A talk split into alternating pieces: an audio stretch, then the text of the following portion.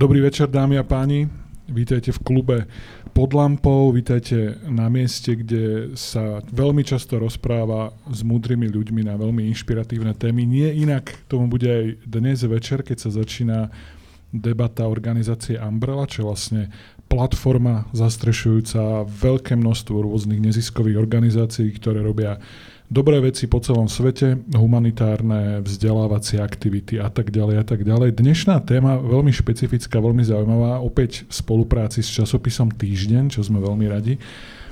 Ako rozvinúť aktivizmus na jednej strane a ako ustrážiť radikalizáciu mládeže. Čiže dnes budeme celú najbližšiu hodinu tak trošku vyvažovať. A budeme vyvažovať uh, s naozaj inšpiratívnymi ľuďmi. Budeme sa rozprávať s pani Denisou Havrilovou. Dobrý večer, prajem. Dobrý večer.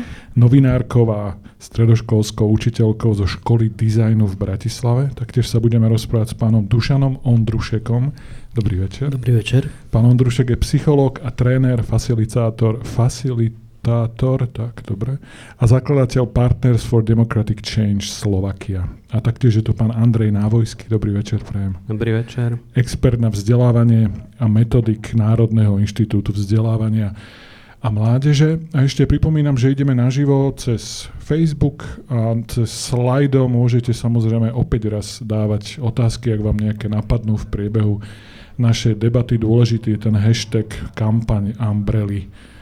Dobre, čiže ako rozvinúť aktivizmus a ustrážiť radikalizáciu? Ja tu mám tak zahrsť otázok, určite všetky neminieme, lebo toto je taká téma pri ktorej keď sa rozhovoríte, tak by sme sa mohli rozprávať celé hodiny, ale na úvod sa vás dáma a páni spýtam, aká je podľa vás zdravá miera zapájania sa do vecí verejných? Ako si definujete takéto zdravé, aktívne občianstvo? Tak ja začnem od, se, od seba, začnem, uh, začnem podľa teda svojich skúseností a presuniem sa do svojich mladých rokov. Ja som začala vnímať e, politiku a verejné veci, keď som mala tak 17-18 rokov. A vlastne v roku 1989, keď bola Nežná revolúcia, tak vtedy som práve mala 18 rokov. Ja pochádzam zo Stredného Slovenska, z Očovej a uh, vo zvolenie bol protest a pamätám si, že ma rodičia nechceli nechceli pustiť, lebo sa báli, čo ja som teda vtedy veľmi nechápala. Ale už vtedy som niekde podvedomí cítila, že mala by som tam byť, aj keď sa, priznám sa, aj keď som tomu nerozumela nerozumela som veľmi tomu, že prečo, prečo, prečo by som tam mala byť, ale chcela som vyjadriť svoj názor už tým, že tam prídem a byť toho súčasťou. A odvtedy, odvtedy, od toho roku 1989, bol vo mne taký prelom, nastal, že som si povedala, že to, čo tam dokázali tí mladí ľudia, ktorí tam, ktorí tam uh, boli a ktorí to zorganizovali, a keď som si vypočul, vypočula rôzne názory, na tom pódiu osobnosti ľudia, ktoré, ktorí prezentovali teda ten názor, tak práve vtedy uh, vo mne vznikla vznikla taká, taká, taká nádej a také presvedčenie, že aj ja chcem byť toho súčasťou a chcem sa vyjadrovať a chcem vyjadriť nejaký postoj, keď viem, že to bude mať zmysel. Čiže toto je tá zdravá forma aktívneho zapájania sa? Myslím si, myslím si, že áno, lebo ja si myslím, že každý to musí pocítiť v sebe a vidieť, uh, vlastne ako pocítiť to a vidieť, vidieť, vidieť hlavne to, že, že, že, to, že to má zmysel a že, že tým svojim názorom a tým svojim postojom aj ja môžem niečo zmeniť. Dá sa na to pozrieť z nejakého psychologického hľadiska, že čo nás vôbec vedie k tomu, aby sme sa zdravo aktivovali? Ja myslím, že celkové aktivovať sa je v poriadku. E, dokonca ani také e, pojmy ako radikalizácia sa mi nezdajú nie, e, že by boli nevhodné. Dokonca aj určitá miera polarizácie v určitých momentoch je OK. To, tá deliaca čiara pre mňa je násilie, fyzické násilie alebo štrukturálne násilie. To značí, že ak sa dokážeme pri rôznych názoroch a predstavách stále ostať v komunikácii, stále sa konfrontovať tak, že nezapájame do toho násilie, tak sa mi to zdá priateľné.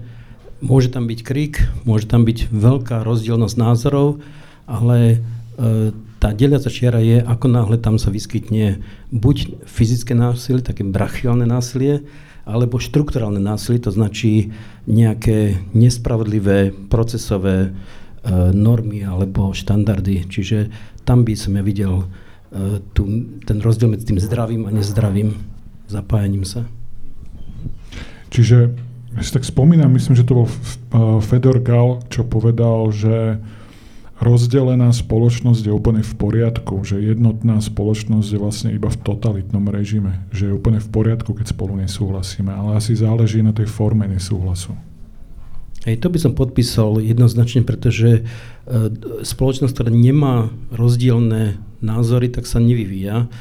To, že e, my sa snažíme o nejakú zmenu, tak prírodzenou, nutnou súčasťou je to, že v nejakej fáze budeme sa odlišovať a budeme možno stať aj proti sebe názorovo. Váš názor na aktívne, zdravé občianske zapájanie sa? Ja by som možno nadviazal aj, čo Denisa povedala, že, že, že pre mňa tiež ako ten de, de, definičný moment je ten osobný príbeh alebo nejaké osobné vnímanie, osobná potreba a zrážka s nejakou nespravodlivosťou, chuť niečo zmeniť, keď som vystavený vlastne možno nejak, nejaké situácii, kedy niekto iný na mne uplatňuje svoju moc, čiže že, že, že to je pre mňa ako veľmi, veľmi podstatné, lebo aj keď sa bavíme o tej rozdelenej spoločnosti, že samozrejme je to, je to prirodzené, ale aj v rámci tej spoločnosti a, a, vieme identifikovať možno, možno tých ľudí, ktorí majú a, tej moci menej, respektíve nie, nie, sú, nie sú súčasťou tých, tých procesov toho rozhodovania. Čiže pre mňa je aktivizmus aj o zmocňovaní tých, ktorí, ktorí, ktorí tie nástroje možno nemajú, ktorí nemajú taký silný či už sociálny, intelektuálny, kultúrny, ekonomický kapitál. A ja som veľmi ovplyvnený, aj nedávno som bol vlastne na stáži v USA, takými princípmi komunitného organizovania, ktorý práve Uh, lebo mám pocit, že na Slovensku ten aktivizmus je často taký, že z hora dole, hej, že, že ako keby vieme sa zapáliť pre veci, uh, máme angažovaných ľudí, ale často sú to veci, ktoré, do ktorých sa zapájajú hlavne tí ľudia, ktorí ten sociálny nejaký kapitál majú. A pre mňa v USA ako to komunitné organizovanie je práve, práve o tom, že niekto, kto v tej, tej, tej spoločnosti má možno menší hlas, a, ale dokáže identifikovať svoju potrebu a dokáže sa nejakým spôsobom a, združiť, dokáže vytvoriť nejaký ten hlas si tak pamätám, môj mentor mi povedal, že vlastne často vnímame tú moc ako niečo negatívne, ale moc máme každý. A pre mňa je aktivizmus o tom, že uvedomiť si, uvedomiť si to a možno naozaj ako keby hľadať tých ľudí, ktorí, ktorí to so mnou zdieľajú, tú potrebu a, a spojiť sa. Čiže pre mňa je ten zdravý aktivizmus práve v tom, že prihlásiť sa nahlas o svoju potrebu a vystúpiť v spoločnosti proti nejaké, nejaké nespravodlivosti. A ten komunitný spôsob života v Spojených štátoch, čo ste spomínali, ten vychádzal z nejakých náboženských základov alebo z nejakých proste, že ekologickí ľudia, ktorí, alebo nejaké spoločné záujmy mali tí ľudia, alebo na základe čoho to vznikalo? Je to rôzne, ja som konkrétne bol v takom meste Charlotte uh, v Severnej Karoline a môj, môj mentor bol, uh, bol uh, z, latinskej komunity, čiže bolo to samozrejme, tam, komunity tam naozaj fungujú od, tých, od toho politického organizovania, čiže som demokrat alebo republikán, organizujem sa, robím niečo pre komunitu cez eh, náboženské komunity až po komunity, ktoré, imigrantské komunity alebo komunity, ktoré sú, povedzme, že sociálne, sociálne slabšie. Do veľkej miery je to aj tým, že, že v USA, ako vieme, tak uh, štát často ako keby neplní tie základné funkcie, čiže um, pri tých rozhovoroch vlastne často vyplávalo to, že vlastne čo, čo si ako keby tá komunita nevybojuje, tak to nedostane. A, čiže na jednej strane to je akože pozitívne, že, že tie prvky toho komunitného organizovania by som oveľa e, by som chcel vidieť aj na Slovensku vo veľa vyššej miere. Na druhej strane naozaj ako riešenie takých prírodzených potrieb ako, ako dostupné zdravotníctvo, a, že, že to, je, to, to, to si myslím, že sa Európa, Európa je v tomto veľmi pozitívnym príkladom, že, že, že, že tieto základné, základné, základné potreby sú tu suplované niekým a nepotrebujeme si všetko vybojovať. Tie tie základné práva.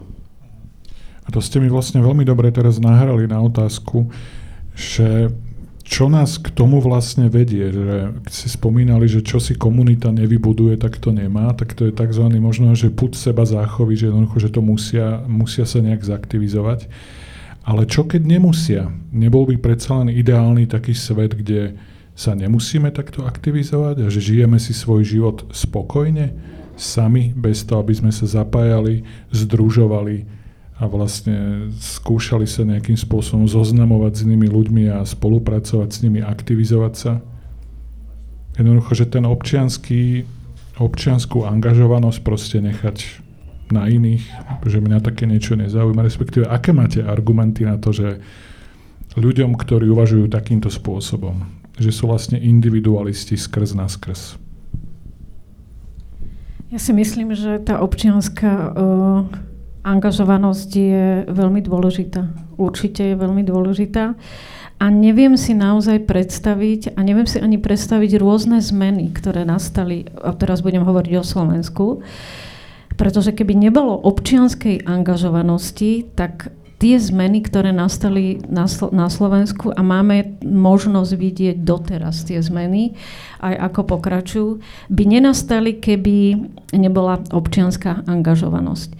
Čiže napríklad teraz spomeniem smutnú, smutnú udalosť, vražda Jana Kuciaka keby tu nebola občianská angažovanosť a nešlo to aj, aj z dola a nielen, nielen e, organizácia, ale celkovo mladí ľudia, študenti, novinárska obec, keby do toho nevstúpila, neangažovala sa, tak e, by nenastal, nena, nenastalo by to, že by bola treba zmena vlády, vlády ako nastala zmena vlády. A potom ďalšie dôležité milníky, ktoré môžeme sledovať počas, e, počas e, tohto obdobia. Ja si myslím, že je nesmierne dôležitá občianská angažovanosť a ja naozaj dávam hold a, a klobúk dole pred všetkými, ktorí sa neboja výjsť do ulic, výjsť do ulic a povedať, povedať svoj názor. Ja poviem jeden taký príklad. Napríklad minulý týždeň sme tu mali, nechcem to propagovať, ale vieme, že, že, že ak tu bol protest, minulý týždeň v piatok. To bol ten pochod mieru. A mali sme tu dva strety. Ja som išla, išla som samozrejme, že po meste, nezúčastnila som sa toho, ale mala som možnosť uh, sledovať ľudí a, a ich reakcie. A tu na, myslím, že sedí tiež, tiež jedna z organizátoriek a bol tam jeden taký mladý muž, Rus, myslím, že, že, že, že mi spomínal, ktorý sa nebál, vybral tú ukrajinskú zástavu a povedal, uh, povedal svoj názor, aj keď vedel, on, on určite vedel a nemuselo to dopadnúť dobre, pre, pre neho, ale vyjadril ten svoj názor, vyjadril ten svoj postoj, nebál sa a to je pre mňa nesmierne, nesmierne dôležité. Áno, ja som za, že každý, e, každý má právo na svoj názor a na svoj, e, na svoj postoj určitým témam, ale nech e, ma neobmedzuje v, v slobode a nech to nepopri, nepopiera demokraciu a demokratické tézy, z ktorých vychádza napríklad Slovensko. Ja ako ešte bývalá novinárka som sa zúčastnila pracovne rôznych demonstrácií. A na jednej demonstrácii som to natáčala, kde bol stred medzi, medzi Kotlebovcami, fašistami a potom sme, a druhý stred bol vtedy Mišo Havran a, a, a ďalší. A ja som, vtedy ma zachránil Mišo Havran, ktorý uh, jeden z tých Kotlebovcov, fašistov uh, hodil priamo na mňa, chcel hodiť uh, flašu, sklenenú flašu a on sa postavil predo mňa a, a kričal tam po mne, ja som to vtedy natáčala, že, že provokujem. A ja som si robila len, len, svoju, len svoju prácu. Tým som povedať to, že ja budem rešpektovať názory, aj iné názory, ale nech uh, nepopierajú uh, demokraciu a nech nepo, nepropagujú fašizmus a niečo, čo, čo už nemá nič spoločné uh, so, so slobodou taká rýchla doplňujúca otázka. Myslím, že tedy to bolo niečo s blokádou no. tých fašistických pochodov a tam s Michalom Havranom stal v jednom šíku aj myslím, že aj Eduard Chmelár, ktorý teraz... No, uh, áno. Uh, práve, čiže je to celé také zamotané, že čo keď potom si niekto povie, že ja toto nechcem riešiť, stále sa to krúti hore-dole a čo keď si aj oni povedia, že sú aktivisti, ten pán, čo tam strhával tú ukrajinskú vlajku s Putinom na hrudi a s krížom veľkým v klobúku kobojskom americkom, že aj on je vlastne aktivista z druhej strany a keď sa na toto niekto pozerá nezainteresovaný, tak si povie, ja sa na toto môžem vykašľať, idem žiť do bájinej Zaježovej a chcem mať svetý pokoj od tohto. Čiže ako ľudí aktivovať viacej k aktivizmu, k tomu správnemu aktivizmu? Ja, ja myslím, že tie javy toho uh, patologického alebo pomíleného aktivizmu najvýraznejšie sme sa začali zaznamenávať pred nejakými desiatimi rokmi a vtedy to dostalo takú nálepku, že uh, uncivil society, neslušná alebo neobčianská spoločnosť, ktorá vlastne preberá nejaké postupy organizovania sa od tých aktivistov, ale používa ich Eh, ideami, ktoré sú proti demokracii alebo sú antisystémové. A žiaľ Bohu, toto je taký jav, ktorý eh, vo väčšej miere vidíme za posledné roky veľmi výrazne v tom online svete, kde sa celé hnutie alt-right a ďalšie uh, veľmi šikovným spôsobom dokážu organizovať, zosieťovať a prejavovať, ale e, tie ciele sú proti najzákladnejším e, hodnotám e, ľudských práv alebo, alebo liberálnej spoločnosti. Čiže žiaľ Bohu, musíme si zvykať na to, že toto je jav, ktorý nás bude sprevádzať dlho a e, vyznať sa v tom pre čas ľudí bude veľmi, veľmi náročné. Naozaj to bude sa mlieť jedno cez druhé Takže e, nič iné nám nepomôže, len oveľa intenzívnejší spôsob e, osvety a vzdelávania ľudí o tom, čo sú naozaj tie demokratickejšie hodnoty. Ja by som možno aj doplnil, že, že, že aj v tom vzdelávaní možno, možno uh, ja, ja teda zastupujem, on to znie tak nudne, že Národný inštitút vzdelávania mládeže ako štátny úradník, ale a v podstate teraz pripravujeme nové, nový obsah vzdelávania pre základné školy a práve na toto sme do intenzívnej miery mysleli.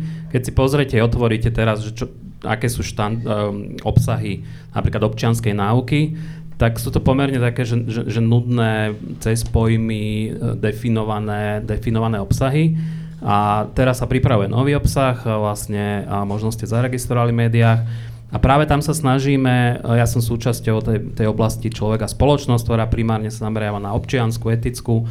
A práve tam sa snažíme uh, reflektovať tieto veci už, už od prvého ročníka. Čiže v prvom ročníku začíname napríklad s tým, že žiaci sú schopní zrealizovať nejaký jednoduchý prieskum, či už v triede alebo v škole. Pýtajú sa na, na otázky, problémy, dokáž, dokážu si jednoducho vyhodnotiť v druhom cykle, teda, čo, čo, je, čo je ten 4. 5. ročník, tam už e, skúšajú navrhnúť nejaký, nejaký malý projekt, ktorý by zlepšil možno okolie. A v tom treťom cykle 6. až 9. ročník už e, pristupujú práve k tomu, že dokážu si zmapovať potreby komunity, dokážu si naplánovať nejaký jednoduchý e, plán, projekt a dokážu ho realizovať. A čo je, čo je pre mňa akože veľmi, veľmi, veľmi podstatné a potrebné, je, keď sme sa aj bavili o tom, že ako, ako možno reagovať, je, uh, ja som robil ešte posledné tri roky takú jesennú školu, volala sa Mládež proti diskriminácii. A tam prichádzalo často k takým zaujímavým aj stretom uh, snažili sme sa to vyberať tak, že, že tam boli mladí ľudia, ktorí si zažívali každodennú diskrimináciu z rómskych komunít, z LGBT komunít, ale zároveň aj deti, ktoré pochádzali z tej väčšinovej spoločnosti a mám takých zopár ako keby anekdotálnych príbehov, kedy naozaj a, som vnímal ako ten, ten žiak, ktorý prišiel s nejakým a, pomerne silným predsudkom napríklad voči, voči rómskej mládeži, tak uh, za, za ten zážitok sa nejak, tých 5 dní, keď pracovali na nejakých umeleckých projektoch, tak, uh, tak sa mu tá optika menila. A chcem tým povedať, že, že, že osveta, vzdelávanie je fajn, ale uh, sme sa s niekým rozprávali a opýtal sa ma, že kedy si ty naposledy zmenil názor na základe argumentov druhého.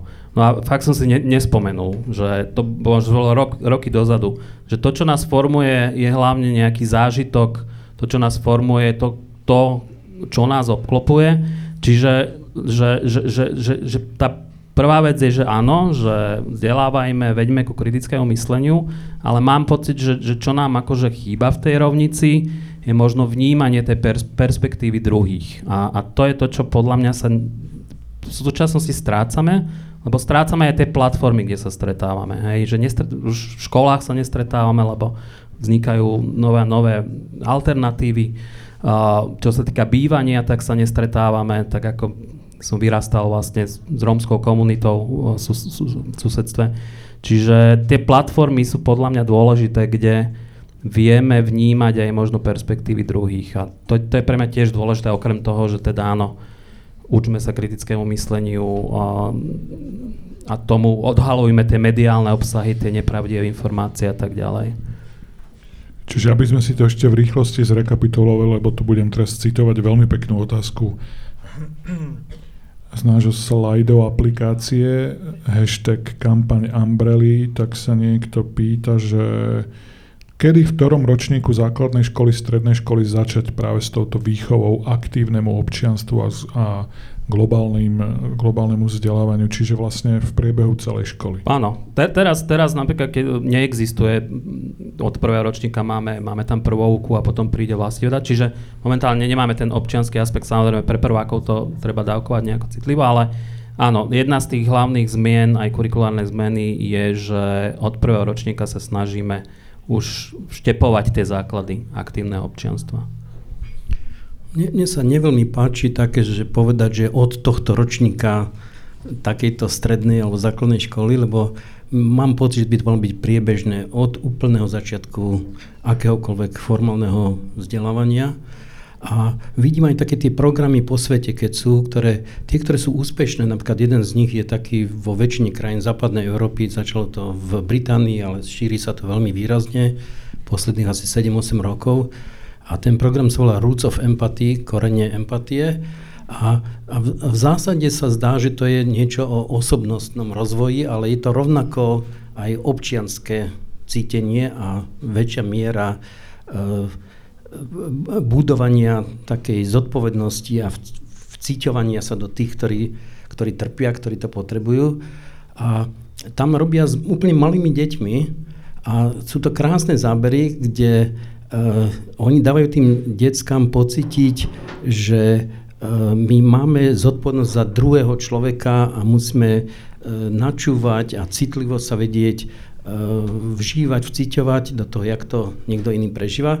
Takže robia to tak, že donesú im nejaké bábo malé, také batola na hodinu a v triede v menších skupinkách z hodinu ho pozorujú, hrajú sa s ním, komentujú to a tak ďalej. A um, musí sa nejaká učiteľka obetovať, že doniesie teda svoje dieťa. Je to živé dieťa. Živé dieťa, áno. Ja som tiež taká. Hej, A, a, a, no, bábika. Je to, kedysi, kedysi sa snažili toto isté robiť cez Tamagotchi, že to boli také proste hry, kde proste museli deti krmiť akože v nejakých časových momentoch a, a starať sa tak, ale ten zážitok toho živého dieťaťa kedysi bol absolútne prirodzený, lebo všetky rodiny boli z dvoch, troch a viacej detí, takže každý skoro mal nejakého súrodenca, ale dneska veľká časť rodín sú dve deti alebo jedno, čiže mnohé deti nezažijú zážitok e, starať sa o niekoho mladšieho a je to pre nich nová skúsenosť. A, a ten ten zážitok toho, že preberám zodpovednosť a trochu rozumiem, jak také dieťa sa správa a čo vlastne chce, je, je tým základom toho, jak potom budujeme celú ďalšiu veľkú výbavu ohľadom toho, ako byť empatický voči všetkým slabším a voči všetkým, ktorí, ktorí sú v inom postavení ako my. Čiže tie programy, mne sa zdá, že sú, sú dobré a e, e, mali by sme trošku si odvyknúť od toho, že to je len od určitého ročníka v škole, lebo by to malo byť priebežne na rôznych témach stále.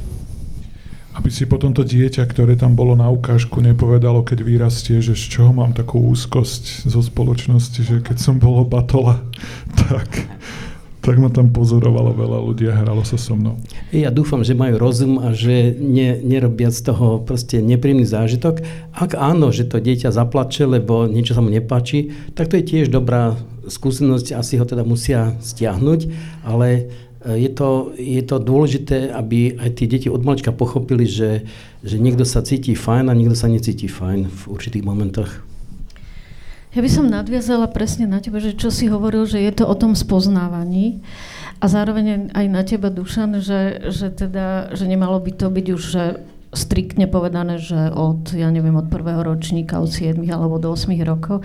Je to určite od detstva a takým pilierom toho celého sú rodičia pretože ten rodičia, tí rodičia sú vlastne základom toho, uh, tej komunikácie s, s dieťaťom a, a, a to, čo vštepia do, to, uh, do toho dieťaťa ich myšlienkové pochody a s čím sa teda bude to dieťa uh, stretávať aj aké má názorové spektrum, čo sa týka a, a, a, postavenie celkovo, celkovo v, v rodine. No a tu by som chcela povedať, že o tom, že spoznávajme sa Takže to som povedala, že som stred, zo Stredného Slovenska, z Očovej, tam som chodila na základnú školu. A na tej základnej škole nás bolo veľmi málo Rómov a uh, myslím, že nás bolo 19, 19, áno, v celej trede nás bolo 19 a boli sme tam len uh, dve Rómky. Ale nikto z mojich spolužiakov nerobil žiadne rozdiely a nikto nám nedal ani len pocítiť, že som treba iná alebo že sme iní neboli sme v zadnej lavici, čiže vždy, keď sa mňa niekto opýta, aká bola moja štarco, štartovacia čiara, tak hovorím, že úplne normálna ako u každého dieťaťa, lebo ja som nepocitovala nejaké veci, že by som, že, že, že by som uh, že by mi dal niekto vedieť, že teda ty si, ty si Rómka ako, ako, ako etnicky.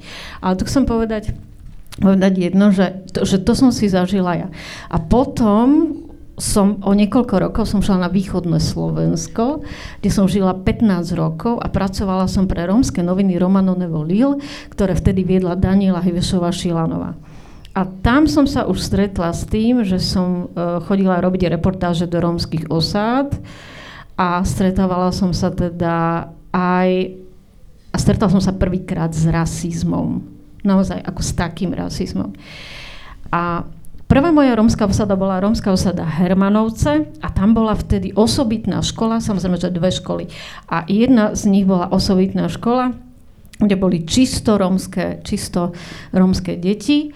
A my sme vtedy s tou Dankou Šilanovou, s tou šéf-redaktorkou vtedy Romanou Nevolil, vyzvali z ministerstva školstva ľudí, aby prišli, pretože, ja neviem, Dušan, asi si to pamätáš, že, že testy, keď išli rómske deti e, na základnú školu, tak sa okamžite preraďovali do osobitnej školy a dávalo sa im, že, preda, že, že nie sú teda rozumovo schopné. A Danka Šilanová chcela ukázať, že to nie je v tom, že by boli nejak iné, že by, že by, že by boli pozadu istým spôsobom, ale že tam je jazyková bariéra. Že tam je naozaj že jazyková bariéra. No a tam sme teda prišli s tým, že kde ona sa tam postavila pre tú tabulu a spýtala sa učiteľka, že, že akoj farby je toto slniečko. Nikto neodpovedal, nikto nezdvihol ruku. Potom sa, sa tam postavila Danka, povedala to v romskom jazyku, všetci odpovedali, všetko bolo v poriadku. Na základe toho ministerstvo školstva sa rozhodlo, potom to, potom to prechádzalo aj na iné školy, že tie testy po, pozmenia ale bola to čisto rómska, rómska trieda. A ja som sa pýtala tých detí, či majú nejakých kamarátov aj z tej obce, napríklad z tej dediny. A všetky do jedného mi vtedy odpovedali, že nie, pretože ich sa boja že sa boja. A chcem teda nadviazať na to, že, že, že, spozna, že aby sme sa spoznávali, spoznávali iné kultúry, iné, iné menšiny a obohacovali sa jeden druhého. Toto bola jedna skúsenosť, kde oni povedali, že sa ich boja. My sme potom prešli na tú školu nie osobitnú, ale no nechcem to nazvať, že normálnu, ale na, na základnú školu. A tam som sa tiež pýtala týchto detí, že, teda, že či majú ne, e, kamarátov. Že nie, že nemajú, pretože na to, to Dušan, aj ty to musíš vedieť, že na východnom Slovensku bol, ja som sa s tým prvýkrát stretla, keď uh, hovorili, že keď budeš zlá alebo zlý, ukradnú ťa cigáni. Takže to je moja odpoveď, že tí deti sa báli, že niečo sa im stane, alebo čo. A teraz premostím úplne, že, že, že, sa vrá, že prejdem na ďalšie roky. Zrazu som mala, uh, písala som o projektoch a zrazu som mala pred sebou taký jeden projekt, ktorý mal znenie. Projekt, ako začleniť rómske deti medzi nerómske. No to snad nie je pravda, že na to musí byť projekt, aby už rómske a nerómske deti chodili spolu do školy. No ako sa majú spoznávať tie kultúry? Ako máme spoznávať tú menšinu? Ako máme žiť spoločne? Ako nemáme dávať hranicu medzi, medzi majoritou a minoritou?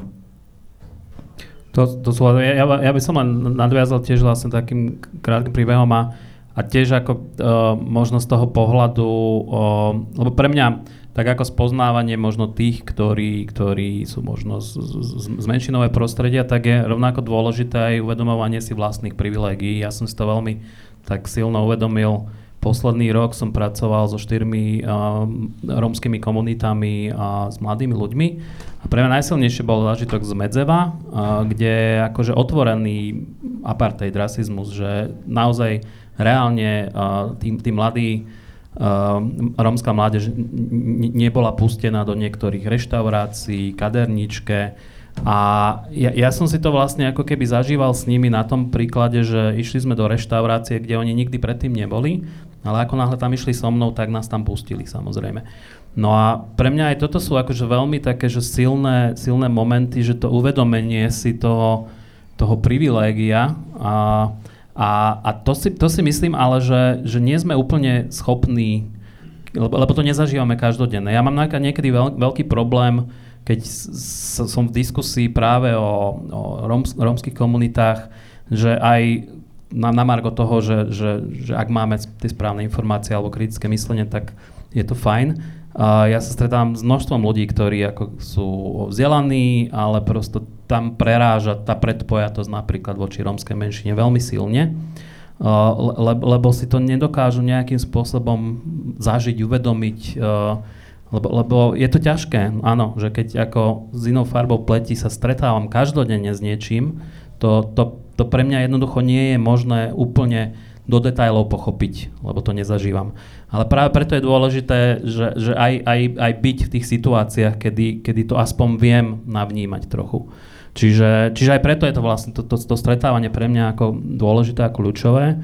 A tak, jak sa tak hovorí, že to je vystupovanie z bubliny, a, že, že všetci sme radi v tej bubline, ale, ale jednoducho niekedy to, niekedy to potrebujeme. Už sme to tak trošku načrtli tú úlohu štátu, bolo to tak medzi riadkami, taká tenká červená čiara, ale aká je podľa vás úloha štátu a ako by to malo za úplne ideálnych okolností fungovať? Je vlastne v záujme štátu, aby sa ľudia aktivizovali? Je v záujme štátu, aby fungovala mnohosektorová spolupráca, to značí, aby sme mali e, výrazne zastúpený aj štátny alebo ten verejný sektor, štátny a samozprávny, aj biznis sektor a aj neziskový sektor alebo občianský sektor, pretože e, niektoré funkcie sa lepšie realizujú cez špecifický vlastne sektor, každý z nich má svoje výhody a nevýhody a v ideálnom prípade dokážu spolupracovať.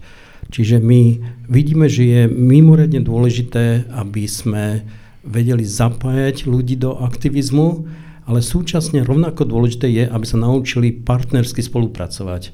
My sme videli, že e, v nejakých fázach vývoja Slovenska sa aktivizovala občianská spoločnosť, veľmi to bolo užitočné, špeciálne na konci mečiarizmu, vlastne sa ukázalo, že e, to môže doviesť až, ku systémovým zmenám, kde naozaj proste sa mení charakter režimu, ale to, čo my sme získali za Mečiara, to značí to, že sa naučila veľká časť spoločnosti e, aktívne fungovať a robiť vlastne aj to komunitné organizovanie, ten občianský aktivizmus, tak zase nám chýbalo to, čo v tých našich susedov, napríklad v Polsku alebo v Česku alebo v Maďarsku, my za 4 roky sme stratili tú schopnosť uh, profesíne, profesionálne, partnersky spolupracovať.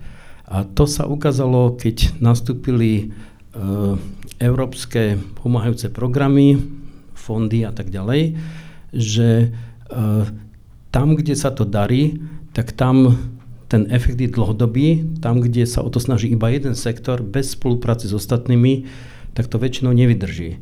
Takže tie podmienky v tých európskych programoch, že musia mať signály o tom, že sú zapojené ľudia z rôznych sektorov a že to nie sú náhodné organizácie, ktoré vznikli pred dvoma mesiacmi alebo sú účelovo založené. To, že, že majú nejaký zvyk a nejakú, nejaké profesionálne postupy, ako sa vzájomne obohacovať, tak to je rovnako dôležité ako tá schopnosť vlastne vedieť Eh, aktivizovať sa cez protesty a cez, cez eh, iný typ aktivizmu. Ja by som povedal, že ako kedy, ako kde, že, že, že, že pre mňa ako úloha štátu, a konečne to štát sme my, ale že pre mňa taká tá základná úloha je naozaj ako keby vnímať možno tie, tie nerovnosti, snažiť sa o to, aby, aby boli odstraňované a v istých bodoch, napríklad teraz však veľká téma a, a mám pocit, že Slovensko je teda tým zasiahnuté pomerne dosť. Je, téma napríklad dezinformačných webov, že, že tu, tu ja vnímam ako, že, že, že by tá, tá rola štátu mala byť silnejšia ako regulátora. A, lebo, lebo, lebo to je naozaj, ako aj Dušanovo, že, že jasné, že, že nás to neminie a, a tá nejaká informačná uh, zmetenosť a, a smršť uh, tu bude, ale, ale mám pocit, že, že, že v, tejto, v tejto oblasti to, tá regulácia by mohla byť silnejšia. Presne, ja, ja nadviažem na teba, čo sa týka tých dezin, dezinformácií a, a úloha štátu. Ja si myslím, že, že mali by sme sa tým naozaj začať, naozaj začať vážne zaoberať.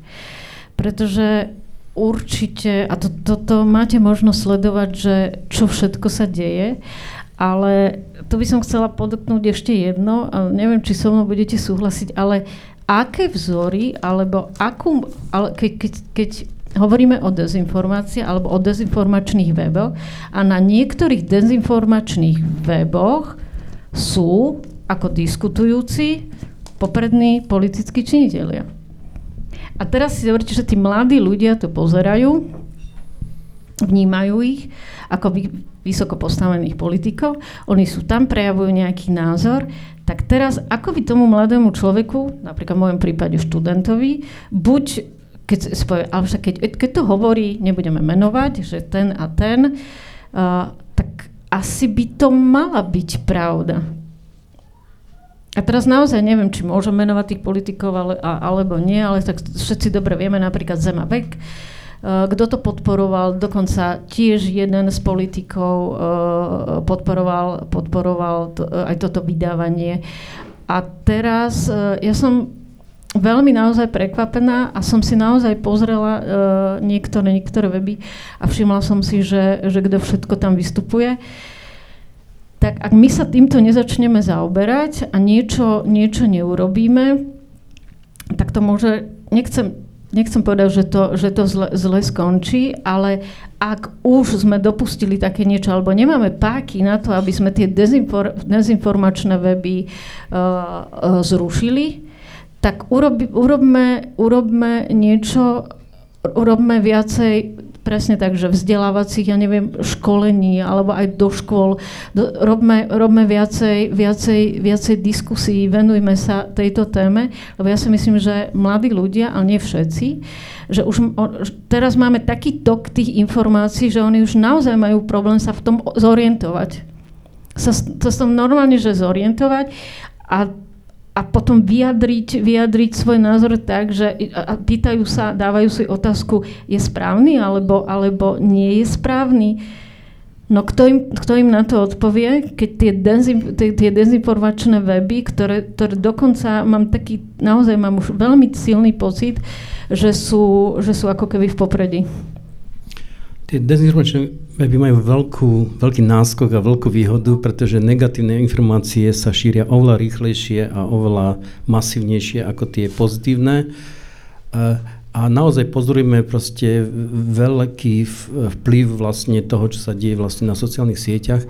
Je teraz taká výborná knižka od takých dvoch Nemcov, e, ktorí sa tým zaoberajú, volá sa digitálny fašizmus. A oni upozorňujú na to, že pozor na to, má to veľa prejavov takých, ako mal nastupujúci fašizmus v 20. a 30. rokoch, len to má dnes podobu, že tá veľká časť toho sa deje digitálne, alebo teda v online priestore a tým pádom má to svoje špecifika, ktoré nevieme celkom s nimi pracovať a zatiaľ sme to nejako neuchopili, zatiaľ zaostávame voči tomu, čo sa deje. Je množstvo celkom dobrých aj nápadov, ako s tým robiť, ale všetko je to na v podobe takej, že experimentujeme a len dúfame, že to nejakým spôsobom ovládneme. Pokiaľ nie, tak nás čaká 10-15 rokov E, šialených dôsledkov, veľmi nepríjemných.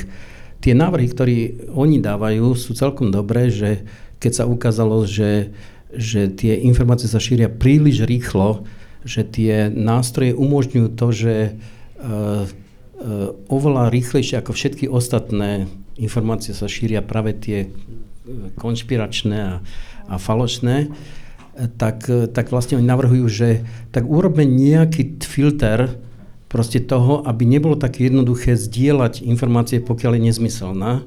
Takže napríklad hovoria, že jednoduchý nástroj, že človek nemá šancu bez toho, že by prečítal nejaký článok alebo niečo, to znači nepozná obsah, len vidí nadpis, ktorý je sugestívny a okamžite ho zdieľa, tak ne, nedovolme to softverovo vlastne. Skúsme nájsť nejakú... Tuto, a ukázalo sa, že keď to zaviedli, tak klesol niekoľkonásobne Proste viac ako 10-násobne klesli šírenie takých informácií. Ďalší podobný nápad bol, že skúsme trošku skonfrontovať to, aby sme zistili, že či tí ľudia vedia, čo šíria. Takže jednoduchá proste otázka typu, že uh, ja neviem čo, uh, v tomto článku, ktorý ste teraz čítali, tak uh, spomína sa tam uh, tento politik alebo tento politik. A je tam uh, jeho tvrdenie také alebo také.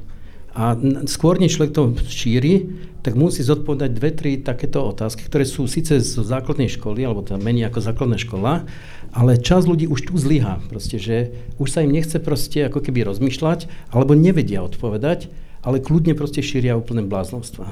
Takže ono to už funguje. Ja som chcela takú naivnú hypotetickú otázku, lebo môj sen je, a očividne teda k tomu smerujeme, že raz budú sociálne siete fungovať tak, že keď sa tam budete chcieť prihlásiť, tak vám to dá rýchly mini IQ test a na základe toho, ako uspejete, tak budete môcť čítať, niečo zdieľať, niečo písať, alebo vás to vôbec nepustí. No trošku je to proti ľudským právam, že my nemôžeme... Je, ale fungovalo by to.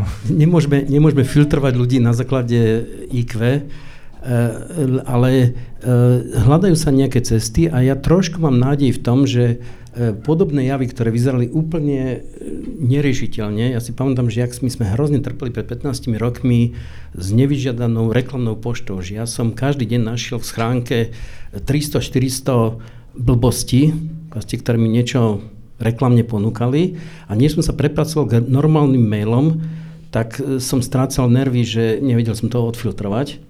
A predsa len nejakými zákonmi, o tom, že musí byť nám nejaký súhlas toho adresáta a tak ďalej, tak zrazu sa to zredukovalo dosť výrazne.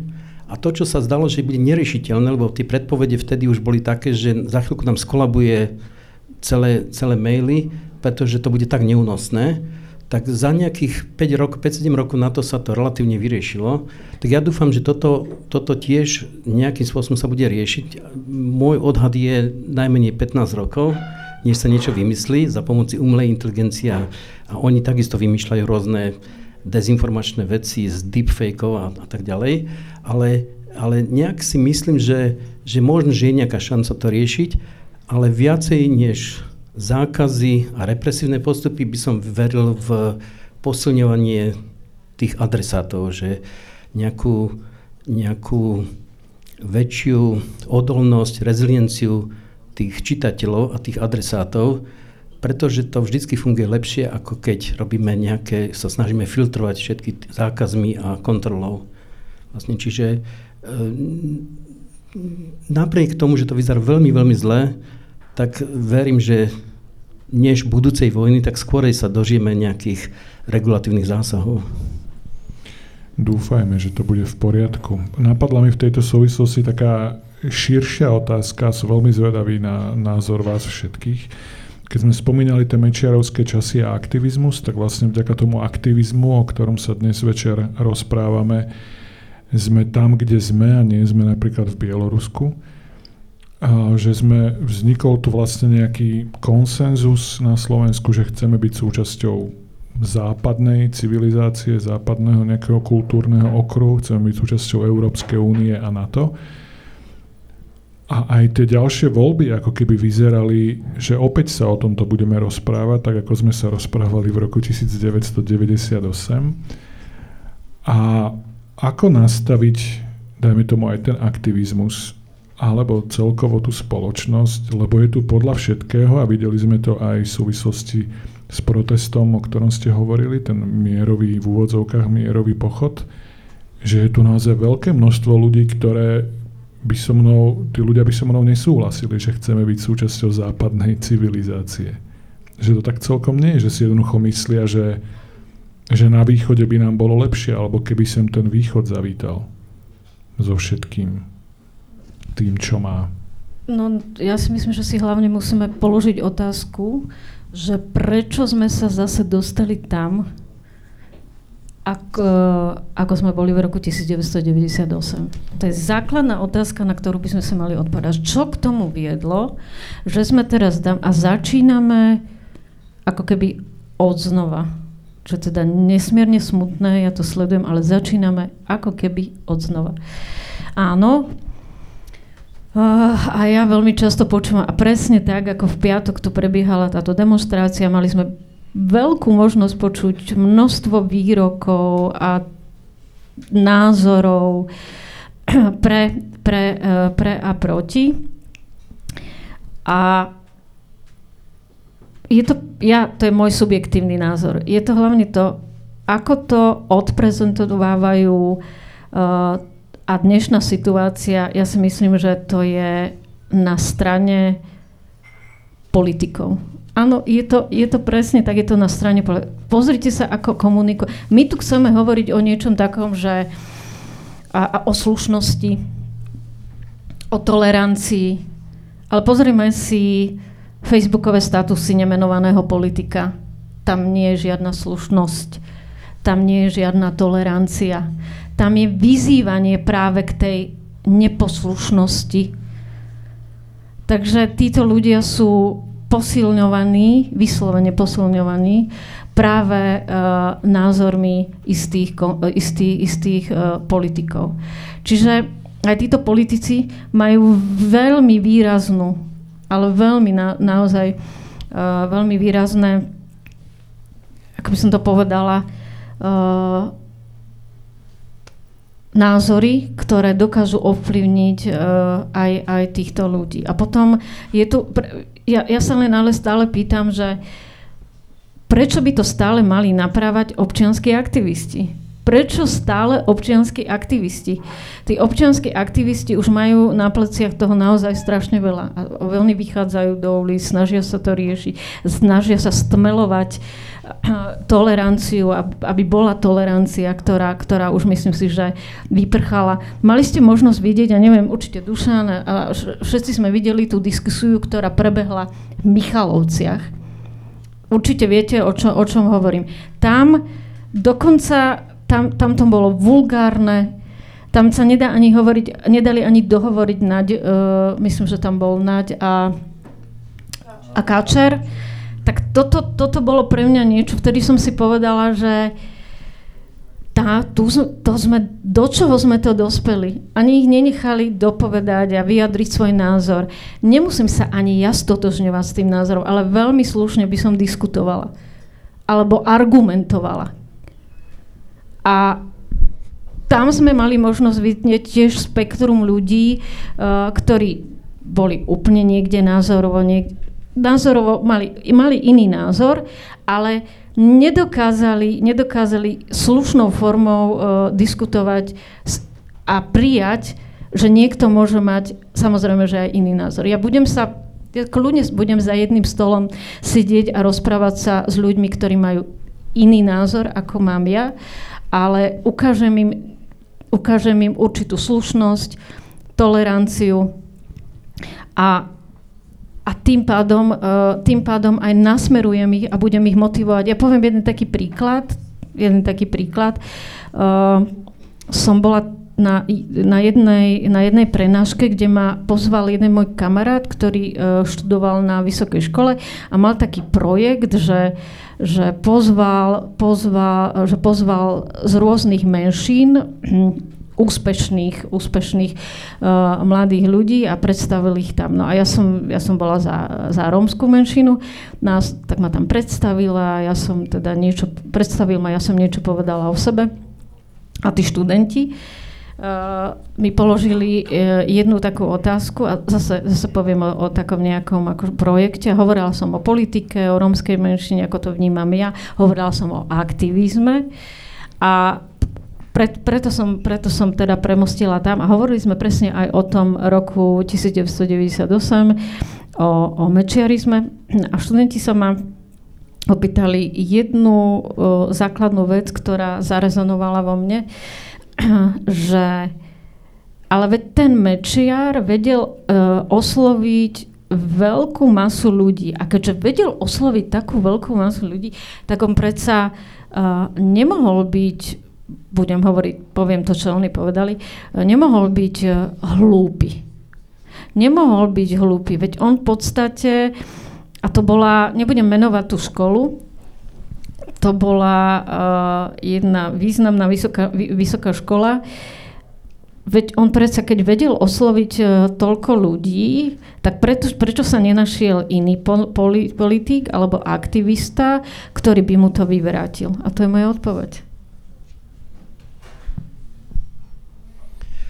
Ja mám pocit, že uh, my sme si všetci želali, aby to konečne skončilo a žili sme v slušnej, kultivovanej spoločnosti, kde ľudia rozprávajú uh, priamočiaro a držia sa nejakých faktov, ale bo, obávam sa, že toho sa nedožijeme tak rýchlo, že je to proste všeobecnejší jav, kde vždy nejaká časť spoločnosti potrebuje mať nejaký hromozvod, nejaký terč, ktorý funguje na to, aby si mohli vyliať svoje frustrácie.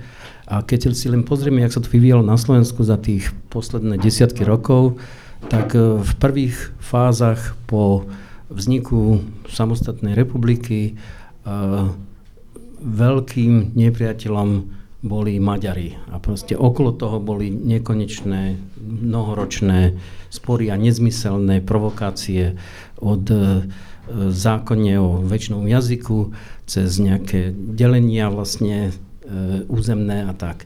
Potom prišlo na dlhšie obdobie Romovia. To je univerzálny proste nepriateľ a terč a vždycky tá skupina si vie nájsť tú slabšiu časť spoločnosti, ktorý, ktorým si, voči ktorým si to môže dovoliť, alebo myslia si, že si to môže dovoliť. A e, to je taký jak refrén vlastne, že vždy sa to opakuje v tých fázach, keď potrebujú mať nepriateľa. Potom e, po e, vlastne v utečenskej kríze, tak vlastne to boli imigranti a, a všetci tí, ktorí vlastne prichádzajú ako cudzinci. E, potom e, sa to zvrtlo za tie posledné asi 3 roky a výrazne sa to zacílilo na LGBT aj ľudí, na queer ľudí, alebo teda na, na celú vlastne otázku transgender a, a z tohto hľadiska menšiny. A dneska vidíme, že sa to ešte môže ďalej proste vetviť, takže už, už ani nevieme pomenovať vlastne tie menšiny a sú to neočakávané menšiny, ktoré nemusí spájať nejaká etnická identita alebo nejaká identita sexuálnej menšiny, ale vznikajú úplne nezmyselnosti proste typu, že je také hnutie incel, to sú involuntary celibate, zafrustrovaní blbci, väčšinou muži, ale nie len, ktorí proste útočia na ženy a šíria si medzi sebou cez sociálne siete mizogynistickú propagandu, ktorá žiaľ Bohu potom ale môže vyústiť a máme niekoľko desiatok obetí, ktoré boli e, zastrelené, m, ubité a tak ďalej a vidíme, že sa to šíri. Zatiaľ som to nezachytil na Slovensku, ale možno len preto, že sa nedostanem do darknetu, do, do neverejných častí diskusí. A vidíme, že sú nové a nové, noví vlastne uh, obeťa, nepriatelia. Teraz, keď som videl nejaký úplne nezmyselný rozhovor s pánom Lukáčom, ktorý je športový novinár, ktorý komentuje futbal a zrazu to, že Liverpool porazil Manchester United, tak fanúškovia sa mu vyhražujú smrťou, vlastne, lebo on to komentoval. Čiže nesmeruje to ani na tých, na tých futbalistov anglických, ani to e, nejaké logické zdôvodnenie nevieme nájsť, pretože to je len e, nejaký e, možnosť zavesiť na niekoho tú svoju frustráciu. Čiže vidíme, že to môže vznikať úplne náhodne. Čiže toto nás čaká asi, že, že tí ľudia, pokiaľ budú predpoctivať takú mieru frustrácie, tak si budú nachádzať nejakého vinníka, na ktorého môžu vylieť tú špínu. Ja ešte by som možno doplnil, neviem, či so mnou budete súhlasiť, čisto neodborný názor, ale ja, ja ako pomerne, teda oveľa intenzívnejšie ja sledujem české médiá ako slovenské, lebo zdajú sa mi pestrejšie a to, to, to celkovo, ako smerujem k tomu, že, že, že celkovo mám pocit, že, lebo však je to susedná krajina, že, že tých farieb aj v tom, v tom spoločenskom diskurze je tam viac. Že ja mám pocit, že u nás sa ako keby až príliš zakopávame v tých zákopoch. Ja napríklad sa pomerne aj kriticky pozerám na nejaké reakcie teda tých politikov, ktorí sú akože na našej strane, ktorí ako pomerne expresívne výrazy používajú na, na označenie tých, tých druhých a, a, a ja nie som úplne taký, že by som to nejak teraz hrdinsky aplaudoval, že, že super, že vieme sa vyhraniť, lebo ne, neviem, že či to ako niekam, niekam, či, či, či, to, či to pomáha. Ist, isto je, je potrebné sa postaviť proti nejakej nepravosti, ale často, často mi to ako keby sklzne do takej, takého zakopávania sa vo vlastných zákop, zákopoch. A aj keď sme sa bavili o tej téme dezinformácií, mne tu trošku chýba to, čo Uh, to, čo aj Dušan vlastne teraz priniesol, že, že zapojiť viac uh, ľudí, ktorí, uh, zapojiť viac psychológov, zapojiť viac sociológov. Keď po, som, na Silvestre som pozeral diskusiu o dezinformáciách na českej televízii, tak uh, tam, bol, tam bola psychologička, právnik, historik, uh, digitálna antropologička, čiže veľké spektrum. A mám pocit, že toto nám trošku chýba taký ako keby možno taký širší diskurs o týchto témach a väčšia optika že v tomto sme takí trošku zakopaní, že tu máme ako keby že, že, že také dve pomerne, často dve vyhrotené, vyhrotené strany a teraz nehovorím, že, že rovnako ako hodnotovo zlé, lebo nie je to tak, ale, ale trochu mi ako keby chýba možno aj také, také, také pozitívne narratívy, hej, že čo, čo, čo možno prináša napríklad prezidentka, hej, v, kde, kde cítim, že, že, že tam je nejaké ako keby nejaká empatia, a nejaká, nejaká citlivosť pri vyjadrovaní a podobne. A toto mne osobne chýba, že my, my vieme veľmi dobre ako keby narábať s takými uh, veľkými slovami, ako demokracia, že teraz, teraz stále akože, keď počujem, že demokratický volič, tak, tak niekedy mi je to také komické. A, a, ale nevieme to niekedy naplniť tým obsahom, teda keď už sa bavíme o politikoch, že, že mne chýba niekto, kto, kto vie ako potiahnuť aj nejaký ten pozitívny narratív a, a, a, a nejaký sme takí zaseknutí v tom negativizme. Skúsme na úplný záver, lebo už nám čas vypršal, ale skúsme na úplný záver to tak ukončiť optimisticky, radosne, ak sa dá, alebo aspoň optimisticky, keď už nie radosne. Ja to tak sledujem, odkedy volím, že tá demokracia je proste neuveriteľná makačka a že stále je to na hrane ale skúsme to tak nejako jednou vetou, že prečo sa oplatí ďalej makať na tom všetkom. Presne ako ste povedali, že je to, je to, je to na hrane. A ja nechcem teraz vyzerať, ako si ty Dužan povedal, uh, frustrovaná, ale ako sledujem tú politiku, tak začínam byť frustrovaná. Ale ja, ja to poviem jednou vetou. Nevzdávajme sa, pretože to stojí za to. Mne sa páčilo, e, posledne som čítal jeden taký článok od takých ľudí, čo robia futuristické scenáre, že my sme zapojení v jednom projekte, kde sa vypracovajú scenáre, ako bude Slovensko vyzerať v roku 2040 a hrozne máme taký sklon takých dystopických predstav, že do všetkého vnášame veľmi veľkú kritičnosť a negativizmus od začiatku. A zrazu som čítal takú analýzu niekde inde, kde tá autorka na to išla ináč a povedala si, že nebudeme už rozprávať ako s tými politologmi a sociológmi a historikmi, lebo to skončí tým, že to bude šialene dystopické. A skúsim ja umelcov.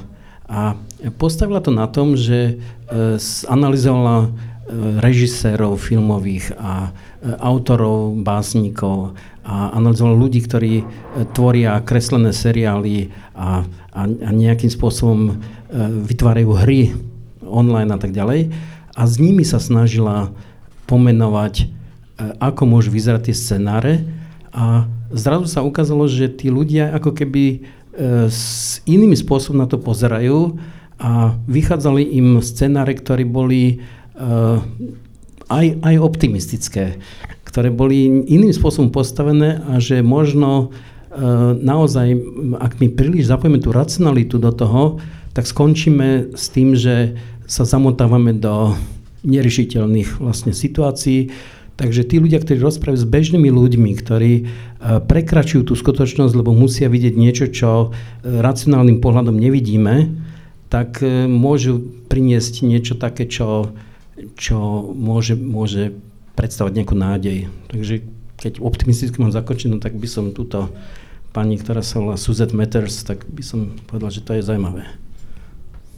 Ja tiež vlastne z toho umeleckého možno súdka uh, sa venujeme divadlu utlačaných, to je taká špecifická uh, sociálna metóda divadelná a uh, vlastne pracujem aj s mladými ľuďmi a som spomínal na začiatku toho chalana, ktorý prišiel na, na, na jeden môj tréning a mal v sebe tie predsudky a sa prihlásil aj na, ten, na druhý ročník, uh, kde v tej motivácii práve napísal, že že sám som bol ten, ktorý diskriminoval, sám som bol ten, ktorý bol v tej pozícii šikanátora a že, že to pre neho bol akože veľmi silný zážitok a preto by rád prišiel znovu. Čiže také, že, že, že za mňa je to, že, že má to význam, lebo čo keď zmeníte jedného, dvoch ľudí a v zásade a, asi, asi nemáme nejak teraz moc a, tu zmeniť politickú situáciu. Čiže za mňa to má význam, pokiaľ, pokiaľ aspoň ovplyvním niekoho, ktorý je v mojom bezprostrednom okolí. To je veľmi pekný záver. Ja vám ďakujem veľmi pekne. Zovárali sme sa s Andrejom Návojským, s Dušanom Modrušekom a s Denisou Havrilovou. Toto bola debata Umbrely a časopisu Týždeň. Veľká vďaka vám, ktorí ste tu boli s nami a taktiež všetkým, ktorí sledovali cez Facebook. Ďakujeme veľmi pekne.